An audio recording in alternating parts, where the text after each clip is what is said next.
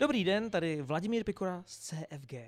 Český statistický úřad dnes zveřejnil data o říjnovém vývoji cen výrobců. Zatímco spotřebitelské ceny v říjnu kvůli státním zásahům meziměsíčně poklesly, ceny zemědělských výrobců, kde se státní zásahy dosud nepropsaly, naopak rostou a to o 3%.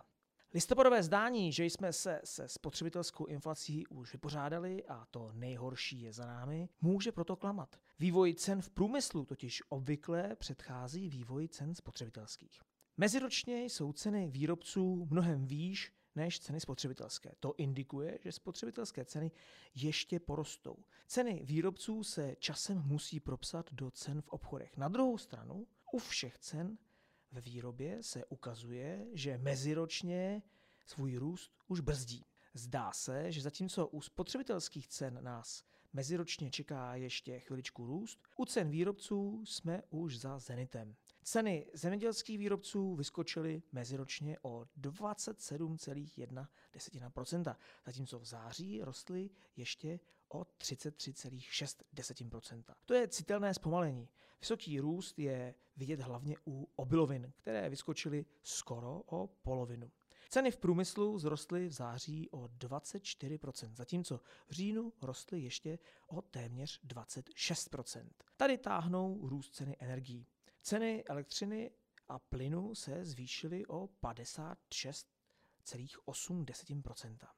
Ceny stavebních prací vzrostly meziročně o 12% což rovněž představuje mírné zpomalení růstu. Hodně sledované ceny materiálů vzrostly o 18% I tady vidíme zpomalení. Služby mezi tím meziročně zdražily o 6,3% Nejvíce přitom zdražilo skladování a doprava.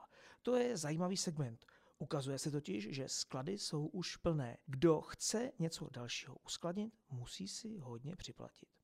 To vede k tomu, že zaoceánská doprava z Číny hlásí velký pokles poptávky po kontejnerech. To zase signalizuje slabší Vánoce a větší tlak na akční slevy, které přilákají zákazníka. Slabá poptávka musí vyústit v pokles ekonomiky.